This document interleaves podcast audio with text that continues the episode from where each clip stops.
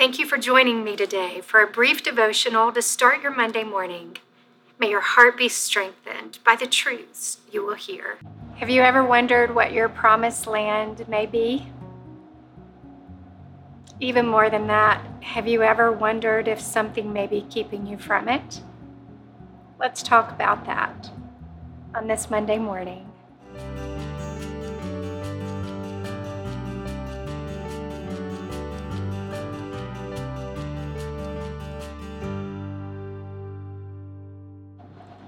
Monday morning. Do you know we all have a promise with the Lord? A promise that's just ours. The children of Israel had a promised land. The Lord told them when He brought them out of 400 years of slavery that He had a promised land called Canaan for them. And boy, did God show off plagues came to Egypt, they watched every single one and were never affected by them.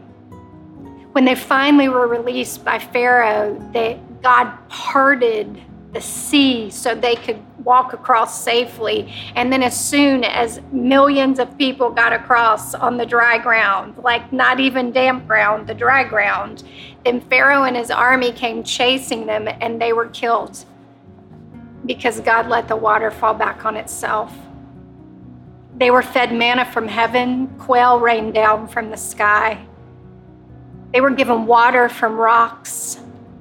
And yet, they did not believe the God of the promise. God Himself had told them, I have prepared a land for yours, and it's yours. If you'll just go and possess it, it is yours. But yet, when they saw the giants in the land, the giants looked bigger than the promise giver. It says in Hebrews 3, verses 15 through 19, it says this For who, who were the people who turned a deaf ear?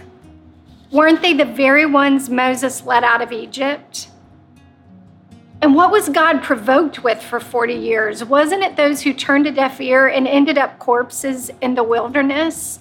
And when he swore that they'd never get where they were going, wasn't he talking to the ones who turned a deaf ear? They never got there because they never listened, they never believed.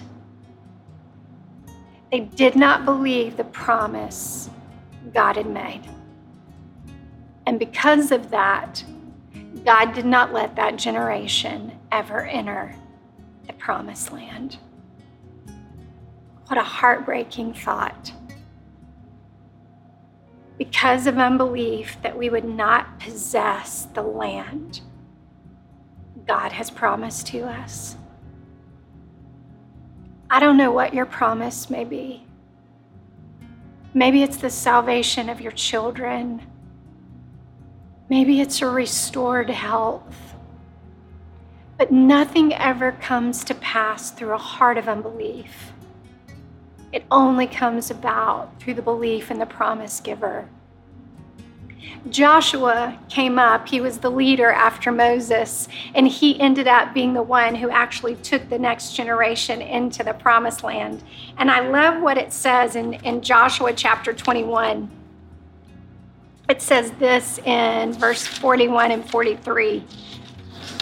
It says, And so God gave Israel the entire land that he had solemnly vowed to give to their ancestors. So now these children are possessing what their ancestors should have received. I don't know about you, but I don't want my children or the generations coming after me to get the promise that was mine. I want to possess what God has given me to possess.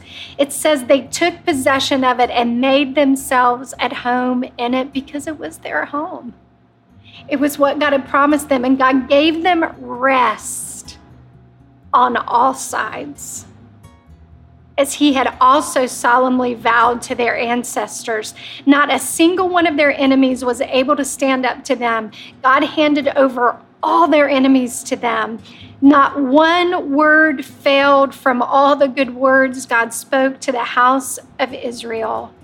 Everything came out right. God kept every single one of his promises to his children because that was the generation that chose to believe the promise giver. One of our pastors preached a sermon one time on the rich young ruler. He was the one that told God, What do I have to do to be saved? And God told him, He said, Well, I've kept all the commandments. And God said, Well, why don't you go sell everything you have and give it to the poor? And it said he went away sad because he had great riches. And my pastor made the statement he said, I don't think it was that the man had too high a regard for his wealth, but he had too low a view of his God. Friends, I don't want you and I to leave this life having missed the promises God has for us because we have too low a view of our promise giver. He told Abraham, I am the great I am. I am that I am. And He is the same for you and for me. You have a promised land to possess. Do not let your unbelief cause you to miss it. If your heart was encouraged today, please know we have many other resources. You can discover all of them by visiting us at reclaiminghearts.org.